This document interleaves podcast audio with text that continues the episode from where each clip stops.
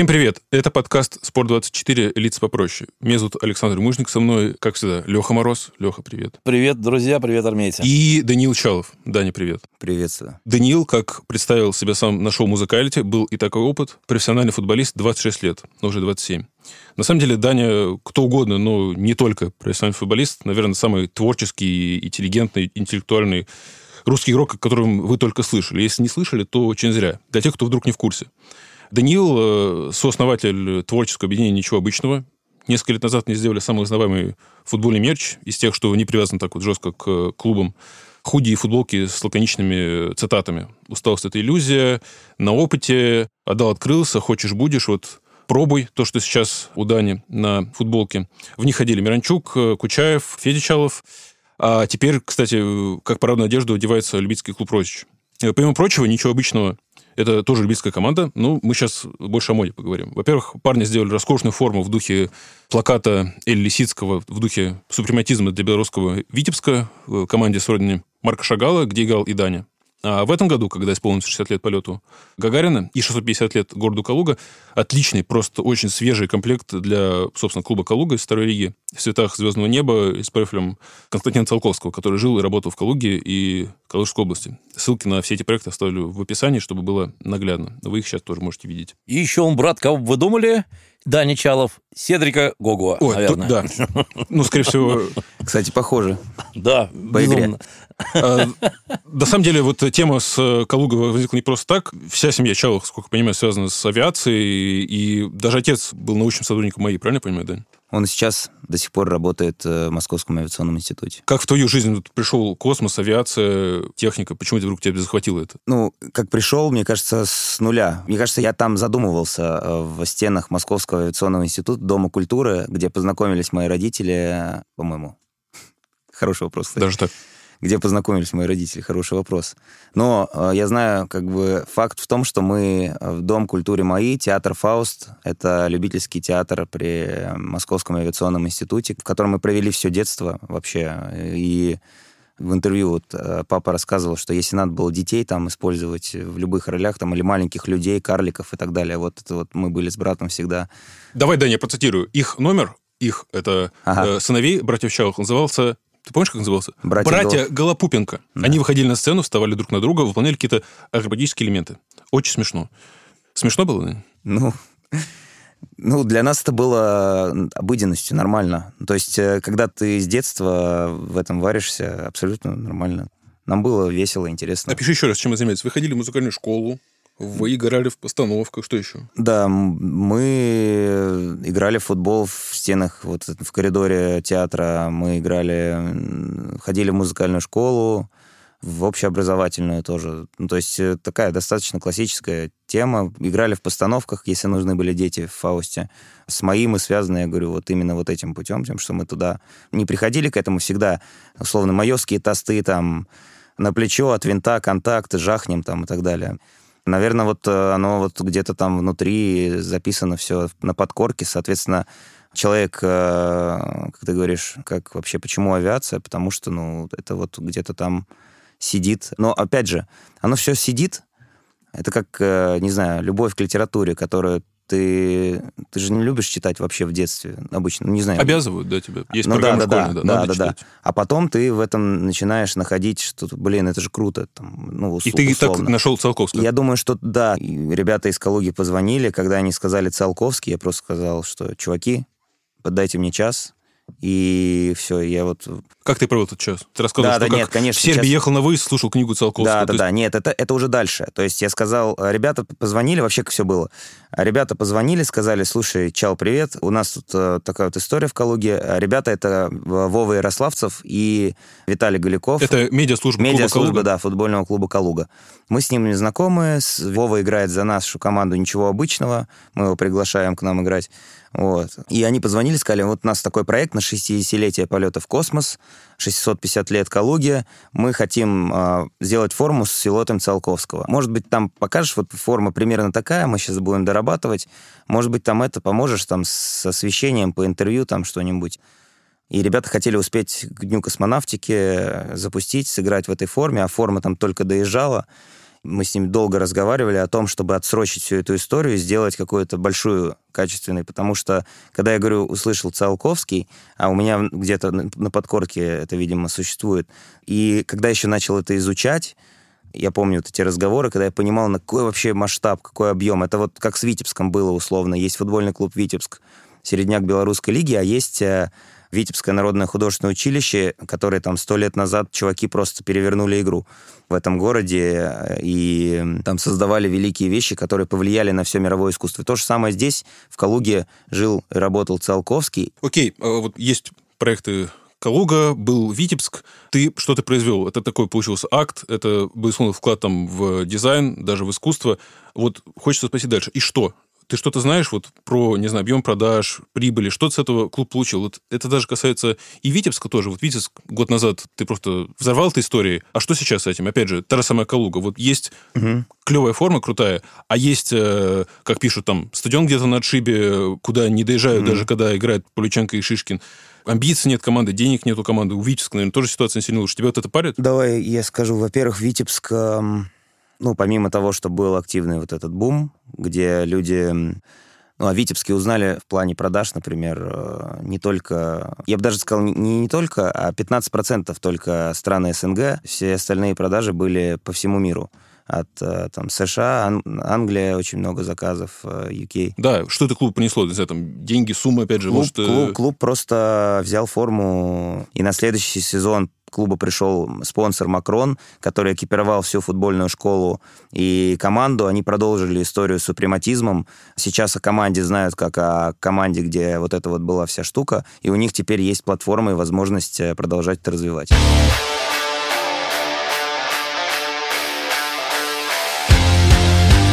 Подкаст «Лица попроще» можно слушать на YouTube, а также в приложениях Apple Подкасты, Яндекс Музыка и на любых стриминговых сервисах. Оставляйте свои отзывы, оценки и комментарии, слушайте наш подкаст, а также читайте текстовые материалы на сайте и в мобильном приложении Спорт24. Даня, а ты старше, да, Федора? Да. Угу. Хороший вопрос. 27, Данил. Капец. 27. Мне тоже. Не переживайте, друзья мои, не переживайте пока так еще. Не, на, наоборот, круто. Мне кажется, прям вот супер. Прям вот. Ты себя лучше чувствуешь, чем, чем в, в 20? Чем, был, ну, да. да, точно. Мне больше нравится состояние с каждым годом. А чем? Ну, просто ты начинаешь чувствовать шире как будто с годами. Это очень легко на, на футболе проверить. Когда в футбол играешь, когда эмоции чуть-чуть утихают, начинаешь хотя бы ощущать, что происходит. Перестаешь э, слишком много париться, будем так говорить. Классно, что к этому состоянию хотя бы... Я думаю, что я никогда это не... Это же, наоборот, задор какой-то, не знаю, вот тебя заводит, это мотивация. А ты говоришь, сейчас успокоился, сейчас стало комфортнее. Объясни. С годами, мне кажется, приходит к тому, что есть слово «баланс». Вот. Я так говорю с годами, мне не нравится самому, просто я не чувствую, что... Я чувствую, что очень много всего впереди, но вот это ощущение того, что можно иногда контролировать то, что происходит, это прям классная штука. Когда эмоции не бьют вот так, а по поводу мотивации тут вообще отдельная история.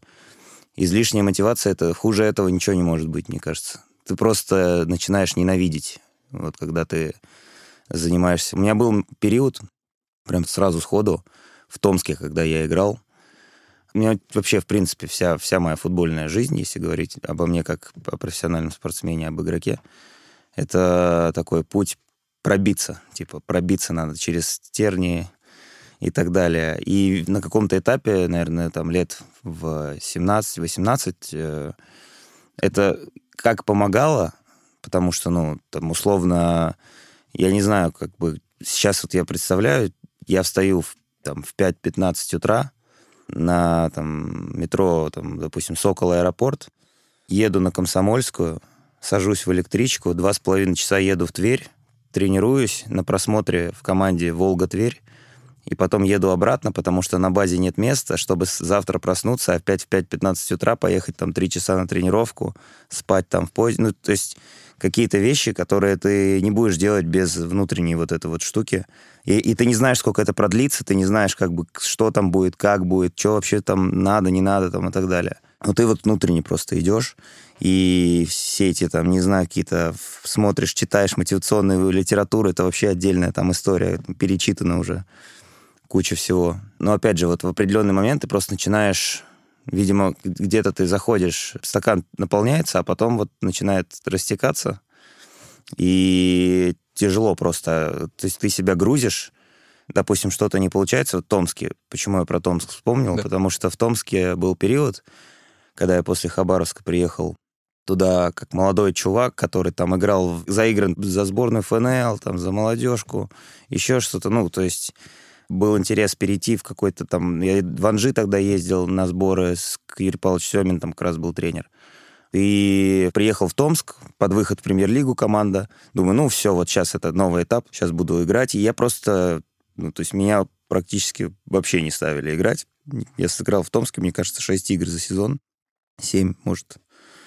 И на фоне этого я себя просто начал настолько загонять, как вот это все любят э, делать люди – смотреть какие-то там ты еще больше работы. Если у тебя не получается, надо еще больше сделать там, типа, ты профессионал, посмотри, что делает Криштиану Роналду, я не знаю, посмотри там это.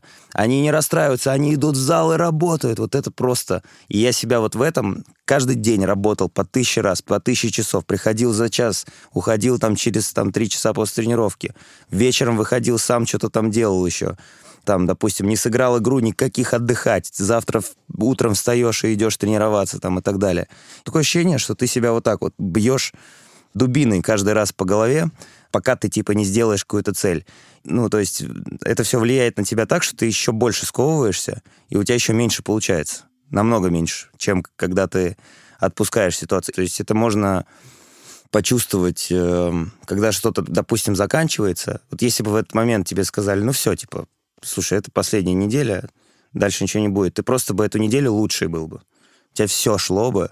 Ну, не то, что все шло, ты просто был бы человеком, наверное, который отпустил себя. А вот эта излишняя мотивация, вообще мотивация в целом слова, вот э, после этих событий, когда я приехал просто из Томска зимой, проведя там полгода, я пошел, во-первых, к психологу, во-вторых, у меня при мысли о том, что мне надо ехать на сборы, мне, ну, мне было плохо просто от этого я не хотел, типа, я не хотел ехать, я думал, как вообще, как с этим быть. Это вот все вот то, о чем говорят вот эти все истории о том, что надо работать.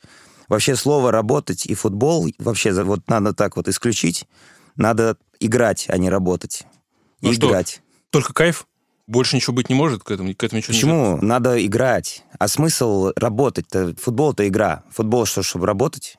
создан. Нужно играть. Играть и работать чуть разные понятия. Это не значит, что ты должен просто кайфовать и там быть э, абсолютно тебе должно быть все равно.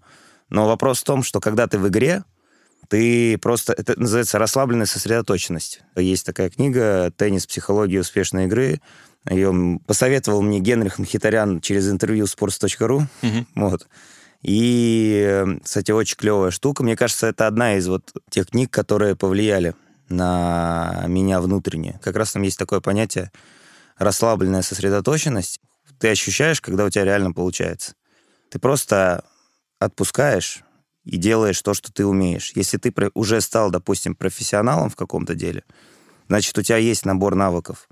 И излишняя мотивация или подбадривание, слово работа и так далее. Ну, то есть это для тех, кто, видимо, не может найти в этом удовольствие игру. То есть долгосрочно, на мой взгляд, именно кайф и работает. В краткосрочной перспективе ты можешь заставить человека работать и делать то, что ему скажут. Но это продлится какой-то короткий промежуток времени, а если у тебя внутри нету счастья, кайфа и радости от игры, то смысл? Я Данилу продолжу, на самом деле, потому что я разделяю полностью мнение, когда, знаешь, люди говорят, да вот им платят там по миллион долларов, а они, дураки, там не могут там гол забить, там, или не пропустить 4 от да. Я всегда говорю, ребят, ну футбол это не работа, да, это не вкалывать, вкалывать, вкалывать. Футбол это про созидание, футбол это про вдохновение. Понимаешь, ты, ну, если есть у тебя какой-то определенный кризис, там, связанный там, с какими-то личными делами, какой-то там функциональный и психологический спад, ты можешь платить хоть 2 миллиона долларов, в два раза ты лучше играть не будешь. Футбол это вдохновение. У Пушкина, если ты ему там поднял в два раза там зарплату, гонорары, вернее, да, за его различные там поэмы, произведение. Вот, «Болдинская осень» все равно у него одна была. И поэтому без этого кайфа, без ощущения вот этого вдохновения, футбол – это про искусство, футбол – это про созидание. Футбол – это не труд, это не совсем, там, условно говоря, легкая атлетика там, или тяжелая атлетика, не цикличные виды спорта. Футбол – это все-таки искусство и созидание, поэтому, наверное, мы его и любим намного больше. Я бы сказал так, что любой человек, если он попробует там провести, не знаю, один сбор, например, с командой, он поймет, что это тяжело просто физически, там, например, э, морально и так далее. Это... Но, опять же, что первично? Тут вопрос в этом. Все работают, мы ходим по улице, вот наши ноги работают, когда мы идем. То есть э, все можно назвать работой. Все. Недавно я увидел рекламу одних моих друзей. Там было написано создано для жизни, сделано для тебя. Я подумал, что это можно в принципе, ну, то есть я, можно сфоткать вот сейчас, э, не знаю, э, шнурок и то же самое написать, или там фонарь вон на улице. И то же самое про слово «работать» можно использовать также. Зачем а, футбол так упрощать? Давайте поговорим о каких-то действительно э, вещах, которые внутри лежат этой игры и которые двигают эту игру. Это не работа явно. И, не... и людям интересно наблюдать не за работой. А разве не мотивирует, э, Дань, чтобы тот же самый сайт sport.ru, может быть, и Sport24, спустя там годы напишет тебе вдохновляющий профайл, вот э, Даня ездил на эти просмотры, которые казались ему бесконечными и бестолковыми в том, зато потом пробился, вырос и так далее. Ты считаешь, что это так, так, так не нет, а при, при чем тут работа вообще слово? Это же было из, из любви сделано. Это все не про работу было, это было не про заставить себя. Это было про то, что человек любит игру и любит, хочет, а не надо, или там э, необходимо, или там соберись, успокойся там и так далее. Ну, вот эти все вещи, или там вы должны там и так далее. Ну, чем больше вот этого всего будет э, сверху, тем, ну, как бы результат от этого точно лучше не станет. А у тебя или, может быть, у брата было такое сверху у кого-то? Я так понял, кстати, из интервью отца, что он на части это олицетворял. Или я не прав, преувеличу? Ну, интервью отца — это вообще отдельная история, мы смеемся. Мне кажется, недавно смотрел интервью с Шимом, по-моему, из касты, где они, он рассказывал, что они приходят на интервью и угорают просто там, а, рассказывают какую-то херню, там, как вы прилетели, там, на, не знаю, на чем-то там, на вертолете там и так далее. Ну, просто несут. Вот у нас папа примерно этим же занимается. Да, если что, речь про интервью отца братьев Чалых сайта Матч ТВ, ставлю ссылку в описании на всякий случай, да. Оно Прекрасно. мне очень большое, большое впечатление произвело. Мне было интересно, сколько это близко все-таки к реальности, к тому, что было все-таки хочется не, не, ну, сопоставить. Ну, давайте будем говорить так, это просто максимально реально. Вот реальнее этого ничего нет. Просто даже наша жизнь, она не так реальна, как э, его интервью. Я еще дополню Даниила по поводу того, вот это вот переломить, сломать. Это на самом деле очень большая проблема детского футбола. Вот если сейчас сходишь там на матчи некоторых команд, я не буду называть там какие-либо там клубы, дюсши и так далее. Вот там ближе к годам 13, 14, 15 очень много вот этого вот «давай, сломай их», вы должны там переломить себя, вы должны грызть землю выходят там лбы, которые уже сейчас выше нас с тобой, там, и даже Дани э, с Федей, да, грызут, действительно убивают, ломают, то есть такой смотришь матч там 14-15-летних, такой уже ЮФЛ определенный, то есть ребята там вот под 19-20, а возникает вопрос, а сам-то футбол где после этого? То есть, да, я вижу мужскую такую битву, драку, выгрызание, все, да, да, все как в фильмах, там, которые мы когда-то там видели про футбол, про спорт, но самого футбола становится очень мало, а потом ребята вырастают, выходят на какой-то уровень, там уже, может быть, не так важно вот это вот то, что они могли могли ломать, там, переломать и так далее, а потом спрашивают, а футбол-то у нас где возникает? А футбола у нас нету. И, в общем, это очень большая проблема. Вот уже в детском возрасте, не говоря о том, что ребята просто уже от этого переломают, и на, как на определенном этапе дания уже, ну, просто устают. Да, ну, не знаю, это очень-очень такой реально сложный вопрос. Он, наверное, касается не только футбола. Всегда, когда я слушаю такие вещи, это, видимо, в моей жизни часто происходит даже если я не хочу, оно как бы где-то вокруг летает э, и так далее. И я вот слушаю думаю, ну, блин, это понятно как бы. И поэтому я стараюсь говорить о... Мне хочется, видимо, наполнить вот эту историю какими-то хорошими словами, вещами и так далее. То, что понятно, что это не решит проблему. Типа, тебе дадут конфетку, когда ты плачешь, но в следующий раз вряд ли ты сделаешь все хуже, скорее всего. Но по крайней мере, это, ну, мне кажется, что это какой-то, то есть ты просто, весы всегда будут, плохого и хорошего. Ты просто как бы выбираешь, на что ты тратишь свое время. Во многом отсюда родилась история с ничего обычного, чтобы что-то созидать то, о чем ты говоришь? Так она, оно все рождается, да. Ну, возможно, возможно, у меня было полгода без команды, без клуба. Я тренировался тогда с одной командой, там, Санжи. Есть такая команда. Мы трени... У Юрия Семина? Нет, нет, нет. А, это был 18-й год. Анжи базировалась в Подольске, а я сделал операцию летом на мениск и не успел восстановиться, не попал в трансферное окно. И ждал зимы, чтобы поехать в какую-то команду, тренировался. Получился так, что каким-то образом, что я тренируюсь с Анжи в Подольске. А потом они уехали в Махачкалу, я остался, и вот был какой-то период, ну, там вообще, как бы, это много можно рассказывать, опять же, о работе и вот то лето 18 года, оно такое, видимо, очень сильно на меня повлиявшее, потому что там было куча вот этой как раз-таки работы, а когда ты условно восстанавливаешься от травмы, там надо просто делать, ну, как робот, скрупулезные вещи, чтобы тебе становилось лучше, и плюс еще организм сам тебе будет говорить, ну, блин, чувак, давай, сегодня не будешь ты. Сегодня минус день, потому что у меня будет отек и так далее. Так. И, соответственно, ты просто должен максимум, максимальный контроль ну, это не так сложно делать, когда у тебя там что-то болит. Это все мы знаем, когда мы заболеваем или там что-то происходит, там, не знаю, а утром после пьянки тебе всегда хочется наладить жизнь и больше никогда так не делать. И... Ни разу не думал об этом. Ну, мне, мне например, мне, мне всегда, когда после хороших э, посиделок вечерних, у меня ощущение, что на следующее утро, что какой же я плохой человек, и, ну, конечно же, надо идти в другую сторону. Наверное, это опять же, да, ну, с опытом приходит. В общем, суть в том, что случайно это все родилось. Э, мы просто встретились с Жекой Башкировым, э, нашим другом. Он сейчас играет в Польше. И тогда играл в «Крыльях». Мы встретились в Москве в какой-то выходной день. Он говорит, интервью видел? Я говорю, не. Он... А там за столом еще люди сидят, они уже ржут мне показывают интервью, и там вот эта вот э, история в перерыве матча «Рубин-Крылья», где Евгений Олегович Башкиров сказал великую вещь. Его спросили, там, была кубковый матч, а сейчас вы играете там на третий день и так далее. Нет усталости излишней. Он сказал, усталость — это иллюзия. И мы сказали спасибо, и интервью закончилось. С этого момента мы начали об этом перепис, просто, ну, то есть где-то вот это вот э, выражение, оно звучало, я там по сто раз посмотрел, ну, вот я говорю, что просто через две недели я подумал, что так, эту штуку, вот эту усталость, эта иллюзия, это то, что, наверное, нужно зафиксировать как-то. А на мне был черный худос какой-то из H&M, по-моему. И я просто пошел в Декатлон и сказал, а можно мне вот так вот усталость это иллюзия, так какой шрифт? Вот так вот шрифт мы выбирали там с чуваком из Декатлона, листали, выбрали. Я говорю, вот это нормальный, давайте вот этот. Так, размер, ну, плюс-минус это, все набили. И еще тогда я набил сразу же в первый день белую футболку на связи. Потому что я подумал, что, ну, блин, вроде что-то еще есть, наверное, можно попробовать. Почему нет? Вот. А у меня, в принципе, я всегда хожу в черно-белых вещах, мне так комфортно. Белое, черное, у меня такие вещи. И, ну, максимум, что для моего комфорта, в принципе, тоже. И вообще самовыражение, это вот идеально было, что ты просто фиксируешь какую-то одну мысль и оставляешь ее на одежде.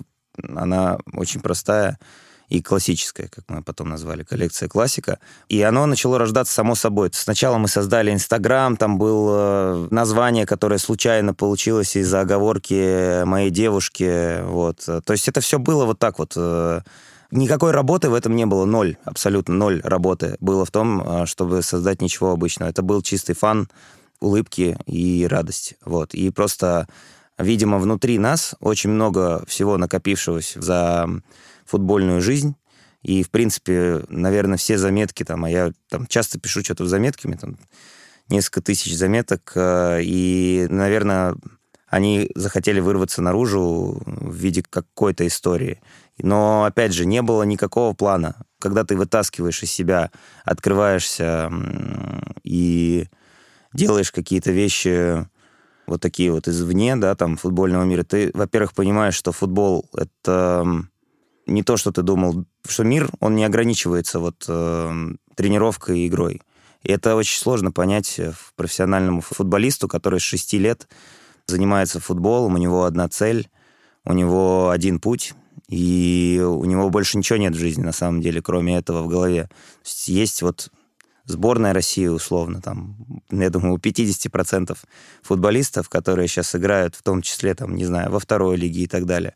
Вот у всех, представьте, есть у большинства одна цель. Потом она трансформируется там с годами, как, там, появляется семья, там, еще что-то, и там, не знаю, люди начинают говорить, что они опять же, почему-то э, я, я тоже подчеркну, я говорю о 95% футболистов, которые зарабатывают условно и живут в, так же, как и там, большинство людей, там не выше среднего достатка. 5%, я не говорю про 5% футболистов, которые играют в хороших клубах и хорошо зарабатывают. Почему-то все СМИ говорят только про них. А это странно, потому что их мало. Ну, типа, это, это не футбол, это просто часть людей. И ничего обычного тоже может быть об этом сможет рассказать, о том, что чувствует футбол, о том, чем живет футбол, и что внутри футбола находится, как коллекция классика, которая рождалась, по сути, вот так вот изнутри, набирая фразы из уст реальных ребят, которые реально играют. есть... Ну, ничего обычного стало чем-то больше, чем фаном, там, чем каким-то перформансом, вот искусством для тебя? Стало ли каким-то, ну, проектом более серьезным? Да, конечно, это закладывался какой-то фундамент искренний, где действительно опыт вот и чувства, которые мы переживали много лет, э, вот в этой коллекции классика, для меня, например, так, он отражается, и, и на нем это как там 10 слонов, на которых стоит компания, мы называем это футбольно-творческое объединение, потому что с самого начала мы начали, когда мы распространяли это внутри футбольного мира, а внутри футбольный мир, он достаточно тесный, и э, мы все там друг друга знаем практически, да, и ребята, футболисты, там какие-то медиа э, личности, еще кто-то. Всем было очень понятно, что мы делаем. Каждый выбирал, там, допустим, свою фразу и так далее. И таким образом вокруг нас какое-то стало формироваться объединение, объединение людей. И тут как раз-таки была задача, наверное, начинать общаться через ничего обычного. А дальше это, да, дальше у нас появились еще коллекции одежды, еще другие высказывания. Условно, коллекция введения, где мы с дизайнером делали вещи по учебнику «Футбол», Потом там женская коллекция сейчас вышла. Были Витебск, Калуга и так далее. И сейчас это уже, конечно же, есть э, частные заказы, есть клубы. То есть, условно, каждый раз, когда что-то выходит, к этому делаешь один шаг, появляется три новых и так далее. И сейчас это с каждым днем растет. Плюс есть футбольная команда, например, которая играет на Кубке Селебрити. Сегодня, кстати, в день записи у нас э, матч будет против Матч ТВ за выход из группы. Да, ссылку на сайт «Ничего обычного» тоже оставим в описании. А что это дает? Какие, насколько ощутимые деньги, доход для тебя, не знаю, секрет или нет? А, ну, сейчас у нас уже, можно сказать так, что постепенно, постепенно компания, то есть если говорить, что там на первом этапе были там небольшие объемы, потом становится больше вещей, больше объемы, больше людей там задействовано, больше. Ну, то есть просто все растет очень поступательно, постепенно. Сейчас у нас там есть внутри определенные условия между мной и Нуром. И если мы, там, допустим, хорошо отрабатываем квартал, у нас есть э, уже определенный доход. Ты мог бы жить я бы не сказал, помимо я футбола? Опять же, смотреть э, в... Я не люблю, ну, не могу, честно говоря, смотреть в момент сейчас. То есть я понимаю, мне хочется как-то картинку расширить. Мог бы жить без футбола прямо сейчас, наверное, вот в моменте сейчас. Да. Мог бы, ну, опять же, жить может, можно, ну, то есть, если есть хоть какой-то доход, можно жить. В достатке? Да, но в, в достатке, наверное, нет, но э, зависит от моих действий. Во что это должно вырасти? Чего ты хочешь? Чтобы футбол не ограничивался пятью процентами людей с зарплатами и скандалами, чтобы у нас в России и в мире вообще, в принципе, то, на что мы можем влиять, вырастала некая футбольная культура. То есть э, я предлагаю, мне хочется, чтобы из ничего обычного, допустим, и, и так как мы объединение, выросла какая-то история, которая расширяла бы игру изнутри. Условно, если на примере, да, говорить, есть вот коллекция Витебск, не коллекция, а форма Витебска. И клуб был просто команда, которая играет в чемпионате Беларуси «Середняк». Сейчас есть ассоциации с этим клубом чуть больше, чем эта футбольная команда. Есть еще ВНХУ, искусство, Лисицкий, там еще кто-то. И хотелось бы, чтобы футбол был наполнен мыслями не типичными интервью э, после матча, не тем, что мы одни и те же вопросы все спрашиваем э, и так далее. В более практичном смысле хочете, вот, не знаю, зарабатывать только ничего обычного, а больше ничем? Сейчас расскажу не про ничего обычного, а про футбольную карьеру. Когда футболист в детстве, он думает о том, что вот я хочу стать профессионалом, мне без разницы, мне не важно вообще деньги, я просто буду играть, потому что я люблю футбол. Если вы меня пригласите, я бесплатно готов. Условно, какие-то такие бывают часто слова звучат. А потом у тебя появляется семья, обязательства, кредиты, там еще что-то. Ну, как у всех людей, наверное, происходит. И ты думаешь о том, что так, здесь там условно 50 тысяч, а здесь 100. Ну, наверное, надо там об этом думать. Так, вот здесь сейчас какие предложения, так, вот это вот то.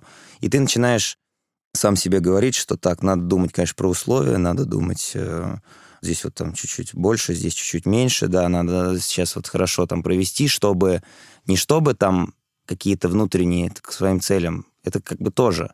Но гораздо проще рассуждать, и тебе же легче становится, когда ты говоришь, ну да, я хочу зарабатывать больше, я хочу там не тысячу долларов, а две, я там делаю для этого, я работаю для семья, этого. Семья, может быть. Ну да, семья, там, да, кредит э, надо закрывать, вот я там куплю квартиру себе. Ну, я вот недавно, сейчас вообще сейчас такой этап происходит, вы меня в этот момент поймали. Я понял, что я обманывал себя о том, что мне важно вот эти вот условия. Типа я всем говорю, ну что там? Я говорю, ну вот здесь какие-то условия, там здесь вот меньше, здесь больше, я не поеду больше, я не поеду меньше. А я вообще не этим руководствуюсь на самом деле в футболе, выбирая там какие-то вещи. Мы, потому что на самом деле люди, люди говорят, у меня семья, у меня там еще что-то, у меня... Ну, я не знаю, может быть, у кого-то действительно так, но мне кажется, что человек прежде всего внутри себя он э, выбирает, исходя из каких-то своих побуждений. Все равно у него есть что-то внутри, где действительно истинная причина его решений. Но это очень в редких случаях, мне кажется, происходит только из-за денег. И самый простой вариант сказать, что он поехал там за деньги, не за деньги и так далее. И для футболиста тоже условно. Это легко объяснимо. Все, ты всю свою жизнь структуризировал ты зарабатываешь деньги. на самом деле это не так. И еще такая штучка, которую все забывают, что футбол конечная история, и она в 36-35 заканчивается, а дальше пустота или ну, что-то, что ты сделаешь. И вот э, мне кажется, рассуждение про деньги и вообще деньги, в принципе, вот для меня лично оказывается, хотя я думал, что да, ты, ты взрослый дяденька, профессионал, ты играешь в футбол, работаешь и приносишь деньги. Ты строишь квартиру, платишь кредиты, еще что-то. Очень важно, чтобы у тебя был вечный доход или там еще что-то. Это важно, все, без вопросов. Но это не причина, почему мы играем в футбол однозначно. В этом нет, нет причины. И то же самое вот с ничего обычного. Для меня ничего обычного — это не работа. И футбол это для меня не работа. Но работа же должна быть при этом, ну, какая-то. Или тобой... Не, не должна. Вот почему, не, почему не... должна быть работа? Деньги это... зарабатывать. Так они зара... не будут зарабатываться, если ты будешь работать. Если ты будешь делать, созидать, и делать, и работать — это разные вещи. Сейчас что-то движет в плане профессиональной, все-таки футбольной карьеры? Что было до этого? ФНЛ, Белоруссия, Сербия. Ага. А сейчас что движет тобой? Ну, если не деньги, то как бы приткнуться куда-нибудь, чтобы какие-то деньги капали помимо ничего обычного, или есть, есть какие-то... Мечта какие-то ощущения. Ну, вот. да, ощущения есть. Путешествие, повидать мир, например. Ну, может например, быть... да, например. Или просто, знаешь, что может двигать? Вот, например, что может двигать? Может двигать э, чувство, когда ты едешь в автобусе после игры, после победы. Ты ехал так в 10 лет, например, с мамой на машине, в Макдональдс заезжал там, за... потому что ты выиграл, молодец. Ты едешь так в 27 лет, при этом ты понимаешь, что каким-то образом дело, которое ты делал с детства, тебе ты просто играл в футбол. Ты не делал это в детстве, чтобы зарабатывать деньги. Ты играл ради вот этого чувства победы, которое ты не, ну, ты не купишь его, ты его не, ты его не придумаешь, не сходишь там в магазин или еще что-то, ты его там не заработаешь, ты, ты с ним не подпишешь контракт. Это совсем другое. Вот, может быть, даже ради этого чувства некоторые люди, не признавая себе, в чувствах же сложно признаваться, сказать, что там про любовь вообще невозможно там условно людям сказать. Что ты почувствовал в своем последнем на сегодня клубе Инжи в Сербии? Ой, разные вообще вещи. Такие. Ну, самое необыкновенное из этого опыта что? В принципе, я первый раз был в стране, где, если так вернуться назад, в стране, где нет языка, то есть, условно, я играл в России и в Беларуси, это русский, где я не, не местный, условно, где я, я почувствовал себя легионером, вот. Вот, наверное, вот... э, Я учил сербский, вообще довольно миф, что они прям как калька похожи на русский. Но Вообще, вроде, ну, вроде просто же русскоязычному в Сербии, нет? Ну, не, это не сложно. То есть сербы вообще любят русских очень. э, Там, если рус, о, брат и руса. То есть, в принципе, к русским хорошие отношения, но все равно, когда ты находишься в, в одной культуре, это другая культура. И это как раз вроде как будто похожий, да, сербский и русский язык, например.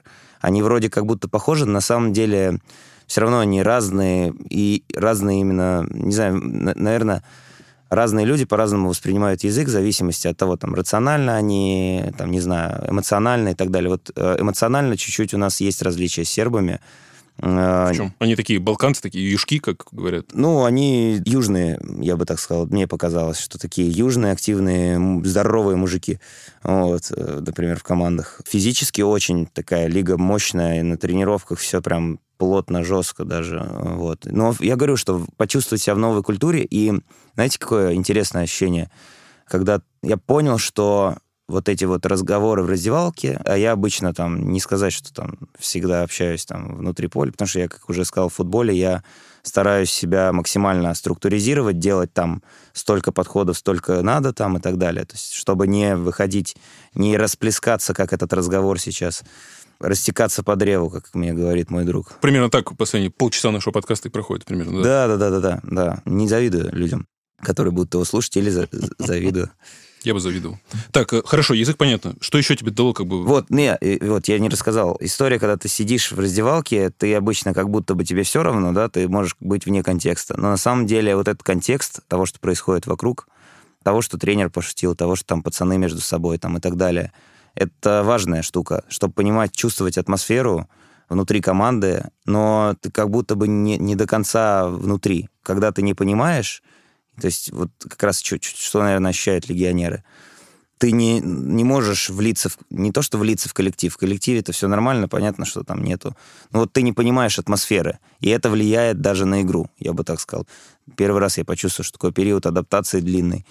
И, наверное, это тоже повлияло, там, что не так много получилось сыграть, потому что я объективно понимал, что я вот приехал на первых порах вроде все ок, а потом начался вот этот период, когда я не до конца понимал, вот как в этой культуре, что за посыл, что за месседж мне сейчас э, здесь вот происходит.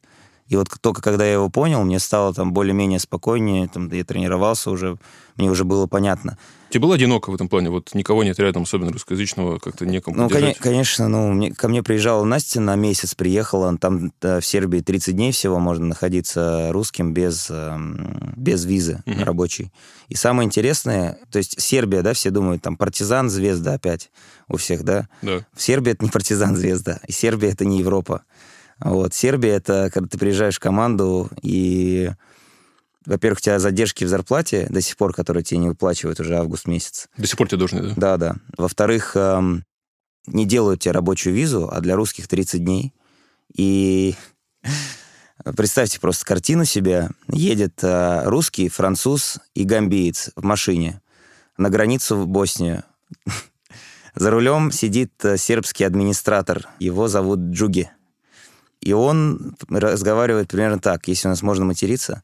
Да. Я, а, то есть, в принципе, весь, ве- весь его словарный запас заканчивается, ну, не заканчивается, но он очень любит слова «еб», «тупичку», «мадре», э, вот. Курцу, курц, курец, курец. «Курва», «курва», э. «курац», э, Я еще да. помню сербский. Да, я да. играл с сербами в, футбол- в баскетбол периодически. Курец, спичку, да. это я все Да, тоже да. могу. Во-во-во. Вот это я тоже запомнил, кстати, самое яркое. Вот, и он, то есть, одной рукой вот так курит э, бесконечно сигареты, которая, ну, она вот заканчивается и как будто новая, как в компьютерной игре появляется. Вот. И просто там рулит правой рукой, э, едет, э, спереди едет гамбиец вот такой двухметровый.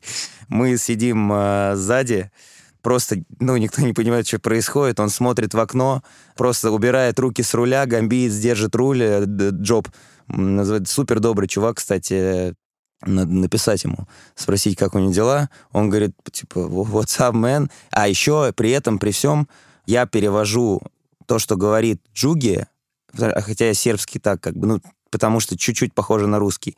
И они меня просят переводить сербского на английский, что происходит. И мы подъезжаем к границе э, к Боснии, потому что команда решила не делать рабочую визу и вот так вот визаранить нас каждый месяц. Ребятам там еще можно было, по-моему, три месяца находиться без э, выезда, а мне каждый месяц надо вот так было выезжать, я реально каждый месяц ездил в Боснию. Сколько там времени проводил в Боснии? Вы Просто ты заезжаешь и выезжаешь. А. Это чисто э, такой вот... Э, я не знаю, вообще законно это или нет, но вот так было. Слушай, прямо русская бюрократия такая, знаешь, вот прям так нет, э, схожее то, что у нас. У меня было ощущение, когда я там находился, что то есть оно такое хорошее, с привкусом ностальгии. Как бы я когда в детстве с часовой смотрел э, в окно и видел гидропроект, это там, допустим, 98-й, 9 год, Москва, вот это вот такая... Район Сокол, с картинки, Да, район Сокол, э, с картинки альбома Земфира, вот, вот это вот, там, причем там не Москва, по-моему, да? Ну, неважно, у меня почему-то вот это вот ощущение э, какое-то вот какого-то такого асфальтного города, который там, где какие-то булочные, булки там продаются, что такое. И вот э, Белград — это Москва 90-х, условно, нулевых, вот этого времени моего детства, только она, вот это вот все пошло у нас, пошло в одно направление, в одно измерение, в плюс один, а у них в минус первое измерение куда-то пошло. И это такая какая-то смесь реально, то есть могут э, там зайти в раздевалку с те же ребята, как у нас все это любят, губернатор условно, главный э, в команде, а не директор. Все по-нашему. И «Газпром» заправки везде. «Звезда» тоже лучшая команда. Слушай, а... я разговаривал с э, Иваном Коловалом, играл тоже в Сербии. Да. Он рассказывал, как там э, обожают Путина. Да, да, да, да, есть. Ну, они, кстати, там, там же сейчас тоже, там то же самое, там а, у них есть президент Вучич, по-моему, mm. а, и они, молодежь, она как бы не очень настроена позитивно. А уже все-таки есть такие люди, которые, ну, да, конечно, молодые, которые Конечно, уже... ну, молодежь, как... На самом деле, мне кажется, так, опять же, вот в тему политики со мной точно не, нет смысла разговаривать, потому что тут слишком много оценок, э, рациональности типа, ну, которые ее не существует, то есть, а про политику на эмоциях не особо есть смысл разговаривать, вот, но в Сербии, да, люди тоже как бы, молодежь, которая, а что Путин, типа, как, как, как у вас Путин там, вы тоже не любите, что ли, как, как мы в Учиче, типа. А ты что отвечал? Я? Да. Я, я говорил, ну, Путин интересный персонаж, конечно. И я говорил, что да, тоже молодежь э, так э, достаточно либеральных взглядов сейчас у нас, и что не все любят Путина однозначно, и многие хотят, э, чтобы что-то поменялось в стране. И так далее. Слушайте, это не сегодняшняя история. На самом деле, если вы помните, ну, вы, наверное, может быть, уже еще и не помните, когда был перенесен матч России и Югославии, когда там начались демонстрации и так далее, также сдали Милошевича, пытались пойти по западному пути, но, видимо, как вот Даня говорит, что вот не Во-во. туда не пошли. Вот мне кажется, да, что там, видимо, был какой-то шанс, так казалось. То есть, в принципе, а я еще, знаете, интересно, в Сербии я жил на границе где пересечение реки Дуная и Сава, и там торговый центр Устче. А Устче много там, до еще, там, 150 лет назад, условно, это был такой пункт эм, границы, между Османской империей и Австро-Венгрией, по-моему. Вот, ну, где-то вот там вот, по крайней мере, граница проходила. Угу. И я прям жил как будто бы на границе, и у меня реально было ощущение, может быть, так энергетически осталось. Вот вы обязательно, если будете в Белграде, пройдитесь по вот этому мосту от... Э, я называю это такой Новый Белград, это район называется, который строили как раз в 40-50-е годы, выстраивали классические такие дома, бетон. Вообще Белград, он такой вот, особенно вот этот вот э, построенный, он такой жесткий пацан, вот такой, такой весь бетонный в граффити, такой, ну, реально как здоровый лысый серп, вот я бы так это назвал. То есть я жил вот прям вот Новый Белград на этой стороне, на стороне Османской империи, так называл. А потом ты переходишь через мост, вот через э, как раз Саву, там слева течет Дунай, и ты уже видишь, ты видишь вот эти изгибы улочек, э, таких европейских, ты попадаешь как будто бы как у нас это говорят, в Европу ты попадаешь. Ты попадаешь э, на эти брусчатку, какие-то улочки, какие-то соборчики, здания, и ты по-другому себя там чувствуешь. То есть, условно, я ходил в Европу там позаписывать что-то, потом возвращался там а, к лысому мужику Разрушения видел, которые после Да, это, это выглядит э, достаточно... Просто я когда в Белграде был, я был два раза в Белграде, меня, ну, естественно, ездил к знакомым фанатам партизана, причем некоторых, с некоторыми я познакомился в России. Вот, меня чуть ли не первым делом туда везли, там телецентр или радиоцентр, я уж не помню, что там разрушено. И, насколько я знаю, до сих пор город, в общем, я, я там не был, но я учил сербский, тоже там рассказывали, что там до сих пор город не полностью от войны отреставрирован. Ну, там есть как раз в самом центре, вот то, что сейчас рассказывали, то, что в самом центре самое знаменитое вот это место, ты просто едешь на трамвае, вот эти здания. И, кстати, сейчас, когда ездишь, э, вы можете понять, как это выглядит. Вот сейчас проедете, э, если вы в Москве живете, по Волоколамке, короче, в сторону Тушинской, и там справа разрушенное здание. Это реально выглядит так, только там кусочек здания разрушен, при том, что это центр города. Вот представьте, что на Тверской просто кусок здания разрушен. И это реально у сербов... Вот это мне тоже штука непонятна, конечно. Насколько... Ну, как, как в 21 веке, может... Зачем оставлять такое напоминание? С другой стороны, а, действительно, если бы этого не было, наверное, это как текущая власть напоминает э, о том, что не надо нам туда идти. Наверное, это какая-то политическая история, вот. Но mm-hmm. выглядит это действительно очень странно. Очень коротко. Вы боролись с Инжи за выживание, в итоге остались или нет? Нет, мы в итоге вылетели, и это было за два тура, и, собственно говоря, я у нас была договоренность, что если вылетаем, у меня был контракт еще на год, mm-hmm. вот, но если вылетаем, то можно обоюдно расторгнуть контракт. Вот. И, собственно говоря, что я сделал в июне месяце. Ты старший брат. Как-то в детстве это проявлялось чему-то, может быть? Очень много времени вместе проводили в футбик, всегда играли. Мне кажется, мы всегда играли в футбол. Типа, вот реально, мы, мы очень много играли в футбол. При том, что я счастлив, что у нас не было такого в детстве где нас выводили и заставляли что-то делать, э, тренировать, там, не знаю. Вообще нам всю жизнь нам говорили, что главное учиться, а вот это все. И получать от этого удовольствие. Вот эта вот история-то она и пропадает, к сожалению. Да, да, да. То есть не было такого, что тебя в три года там условно привели куда-то э, и заставляли что-то делать не моего желания. Я просто сам хотел, мы сами ходили там куда-то. Мы каждый Новый год заставляли папу выходить там типа в три часа ночи а музыкальная школа же еще была. Музыкальная Вам школа. это было в кайф, Федя, в частности? Я вот был на получении «Первая пятерка». Ага. Ты, наверное, тоже был, да? Да. Где да. он играл в четыре руки, собственно, а, с отцом. Да. Очень круто выглядело. Но интересно, как он, собственно, обучался? Да не, конечно, все, ну, мне кажется, все, кто занимается музыкальной школе, все это ненавидят. Я закончил музыкальную школу, но я такой, это первый ребенок, который должен выполнить э, все задачи. И, конечно же, процессе обучения ты это ненавидишь. Я прятался в шкафу от папы, закрывался вещами, где, кстати, меня заставляли, так это в музыкальной школе. Потому что я ненавидел заниматься, потому что это очень сложно, реально, фортепиано, особенно когда ты классику какую-то. То есть я вспоминаю, для меня это был стресс дикий всегда. Любое даже занятие с папой э, поиграть, это просто дикий стресс. А футбол, наоборот, была штука, которая тебя не заставляли, нас не заставляли, мы просто сами хотели и играли. Наверное, такое ключевое различие. Хотя сейчас тоже интересно, да, меня заставляли тогда, сейчас я сам могу, сам к этому вернулся. Там, условно, в некоторых городах, где я играл, я там раз в неделю хожу заниматься фортепиано, чтобы там вспомнить что-то. Сейчас вот в Сербии, даже в Белграде тоже нашел человека и занимался. То есть как-то так вот, видимо, оно, я говорю, возвращается потом.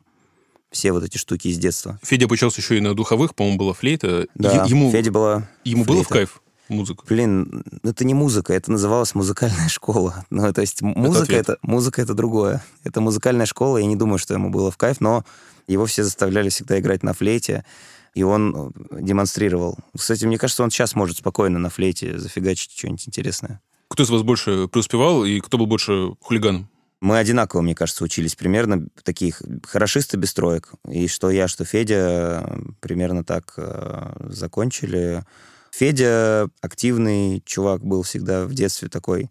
У меня вот сейчас картинка, как Федя, который с моим годом рождения тренируется в юном динамовце, типа такой вот маленький коренастый клоп. Вот, он еще такой Плотненький, был, да, да, плотненький, да. Мне рассказывали, что называли и булка, и еще как-то называли. Ну, уже в школе ЦСКА, в общем, было по-разному. Ну да, да, да. Ну, ну, то есть он такой коренастый, он, то есть всегда был мощный такой, достаточно... Ну, не толстым, э, давайте это уточним, наверное, да? Или был вес какой-то? Не, ну, я-то его обзывал, конечно, толстым, но он не был толстым на самом деле никогда, то есть, э, ну, и потом к 16, к 17 вообще, нам, кажется, у нас там похоже стало плюс-минус э, телосложение, хотя я всегда, например, был худой дрищ, прям вообще меня напрягало, почему у меня такие худые руки. Вот, а вон у пацанов уже видно бицепс, а у меня как у девочки. Ты в юном динамовце, да, с ним занимался, Дань? Да, мы с Федей были... Федя год тренировался с командой 94 -го года рождения, вот с моей, куда, в принципе, тоже про работу, да, про работу, про цели. Как вообще, в принципе, мы попали в команду Юный Динамовец? Я просто пришел к маме, как-то сказал, что я хочу заниматься футболом все-таки. Я совмещу с музыкальной школой, все сделаю. Мы пошли на кожаный мяч, то есть в районную секцию был кожаный мяч. Просто на этом соревновании был тренер, усатый тренер, с которым мы до сих пор на связи, Игорь Юрьевич Гусев, который тренировал в юном динамовце. Он после игры подозвал там третий, четвертый, десятый, пятнадцатый, подозвал меня, сказал, с родителями подойди. Я подошел с родителями, он сказал, у нас есть школа юный динамовец, хотите, приходите, вот ваш ребенок норм. Попробуйте, да, попробуйте. Я такой, мама, давай там то, все. Она говорит, ну ладно, где тут? На речном вокзале рядом. Недалеко, хорошо, поехали. И подошел папа, у него Федя на плечах, или там где-то рядом. Он говорит, слушайте, а вот возьмете этого тоже маленького? Он говорит, да куда он, типа, вообще маленький? Он говорит, да возьмите, пусть тренируется. Гусев говорит, да, ладно, давай, пусть приходит. Ну, то есть должны судить новую форму ЦСКА. Второй год подряд одевает фирма Хома нашу команду. Можешь отрецензировать, Дань? Как тебе этот градиент, который сейчас у ЦСКА? Опять же, это вкусовщина, но мне больше, например, нравится, чем предыдущая. Сто процентов, да. И если говорить про ЦСКА и вообще про формы команд, да, сейчас, что происходит с этим, ну, на мой взгляд, как для всего вообще российского футбола, не только даже про формы, нужно, чтобы наступил жесточайший кризис, наконец-то, просто отключили вот так вот все, и тогда придут, ну, то есть, кому интересны бланковые формы Nike, Puma и вот сейчас все эти истории, и Adidas, которые для российских клубов делают одно и то же. Мое мнение, будет круче, если вот концерны, которые поменьше, они могут хотя бы... Что-то свежее Что-то что сделать вообще, да, не просто сдать со склада, а хотя бы сделать... Крафтовая форма, во. Как большой любитель крафтового пива, я назову крафтовая форма. Да, да, да. И, соответственно, чем меньше будет денег, тем больше будут привлекать маленьких, небольших там историй. То есть, условно, я думаю, что ничего обычного, например, сделать в ближайшее там какое-то промежуток времени еще какие-то формы с клубами, и, возможно, там, да, это будет... Есть вариант в премьер-лигу как-то зайти вам? Ну, как-то уже, уже пора, мне кажется. Будет, будет, я думаю, хочешь, будешь, как говорится. Обращайтесь к Дане, если что. Ну, я понимаю, что, наверное, в нынешних современных реалиях это невозможно, но у меня любимый э, комплект, когда было минимум нанесения спонсоров, то есть их точнее не было вообще, и классика на стыке веков, то есть где-то с года 97-98 и закончилась она в 2003 ну, красно-синяя классическая полоска, mm-hmm. вот без каких-либо спонсоров. Первый спонсор у нас был в 2004 это фирма Конти появилась, потом уже Сибнефть, ты уже потом уже... Чем дальше, тем больше спонсоров и так далее. Ну, а так, что, начинал я болеть. Вообще красно-белая форма была с такими нанесениями, э, какими-то непонятными геометрическими фигурами. Потом была красно-белая горизонтальная полоска с синими такими вкраплениями, потому что, видимо, сказали уже ребят, как бы в красно-белом-то играем, это очень странно. Но вообще форма ЦСКА очень много всего за это время. В начале 90-х было очень много всего интересного. Один раз форма сгнила, пришлось... Представляешь, один комплект у формы... тебя или у команды? У команды. У меня фиг с ним. Как это получилось? Ну, форму оставили где-то на зиму, я так понимаю, в каком- на каком-то складе. Форма сгнила. Был один всего комплект. Это очень тяжело сейчас понять, да, когда мы можем там пойти там, в фан-шоп и купить. У футболиста был один комплект, и пришлось брать форму у гандболистов. ЦСКА играл в гандбольной форме. Один раз у ЦСКА не было денег на форму, или опять она сгнила, или куда-то ее украли. Форму купил Дима Кузнецов, тоже не наш недавний гость студии. Он уже играл тогда в Испаньоле. Он говорит, да, парни, не парьте, сейчас пойду, схожу в спортивный магазин, куплю вам, вы, вы только эти эмблемы пришейте. Купил там 20 или сколько там футболок, трусов, отправил их в Россию.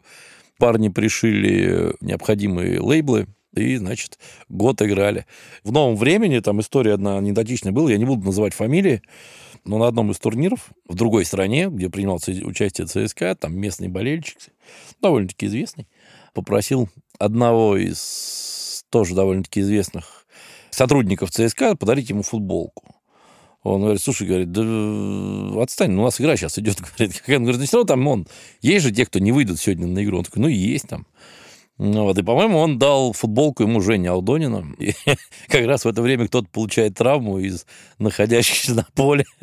Женя Алдонина неожиданно на 88-й минуте надо выпускать, а у Жени Алдонина нету футболки. Вот. А Валерий Георгиевич, он никогда не скупился на слова-то, когда что-то не так. Но он такими мутюшками-то прошелся, и, по-моему, Алдонин вышел то ли не в своей фамилии, то ли вообще без номера у него футболка какая-то была. В начале 90-х более подходили прижимисто к форме, и не дай бог тебе ее потерять. Но иногда форма была удивительная. Мы иногда с какими-то такими играли вкраплениями там оранжевых, фиолетовых цветов э, на белом фоне. Там Кампас, такой, если болельщики со стажем. Хорхе помню, Кампас. Хорхе Кампас, да, вратарь, который там совершенно сумасшедшими дизайнами формы выходить. Вот мне кажется, тоже, тот же наркоман-дизайнер делал форму и нам периодически, потому что, ну, иногда, вот 93-й, по-моему, год это была форма, вот эта вот болельщики, то кому там 35 плюс, вот эти вот желто-фиолетовые какие-то треугольнички там были.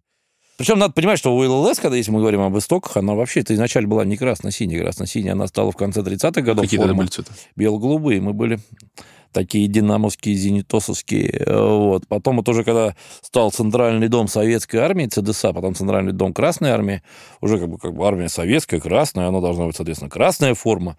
Ну и поскольку мы можем судить по гражданской войне, наверное, по фильмам художественным, синий цвет тоже присутствовал на различных там погонах, на Буденовке, там на шинелях Красной Армии. Ну и, в общем, команда Красной Армии играла уже в красной и синей форме. Вот они в бело-голубой, который при переименовании, замечу, у ЛЛС, в ОППВ, а потом в ЦДК. Это не переход, как у некоторых пытаются там сейчас историю столетники найти. Вот, когда у них там группа футболистов шаталась там по мукомолам э, и прочим пищевикам, а действительно просто команду переименовали, передав полностью эмблему, и стадион, и базу, и так далее. Ну, вот. ну в общем-то, в черной форме иногда играли. Ну, тут немножко трагический момент. Если кто сейчас найдет матч Днепр-ЦСКА 91 года, перед матчем тем умер Михаил Еремин, в больнице скончался. Ну, в принципе, все этого ждали, но все равно как бы для многих это стало ударом. Все увидели, что ЦСКА играет в совершенно удивительной форме с надписью «Гессер». Пиво такое, я так понимаю, если вы подтрезвенника косите Сашу сейчас в последнее время. Такое пиво, э, вот, и форма была каких-то черно-бело-зеленых цветов, такие ближе к торпедовским, к торпедовской расцветке. Я спросил у приятеля своего, ну, у Саши Гришина, как раз мы с ним недавно общались, я говорю, откуда? Он говорит, мы в турнир в Испании ездили, говорит, нам вот этот комплект формы подарили, причем там ни эмблему они не нашивали, ничего. В этой форме Гессера вышли, опять куда-то там форма их делась. Поэтому, на самом деле, у нас форма такая путешествовала, поэтому сейчас, когда вы говорите, ах, какой дизайн лучше, я вспоминаю, ну, реально иногда убожество начала 90-х годов, которые там сейчас... Я поносил ради фана это, да, и какой-то такой олдскульности.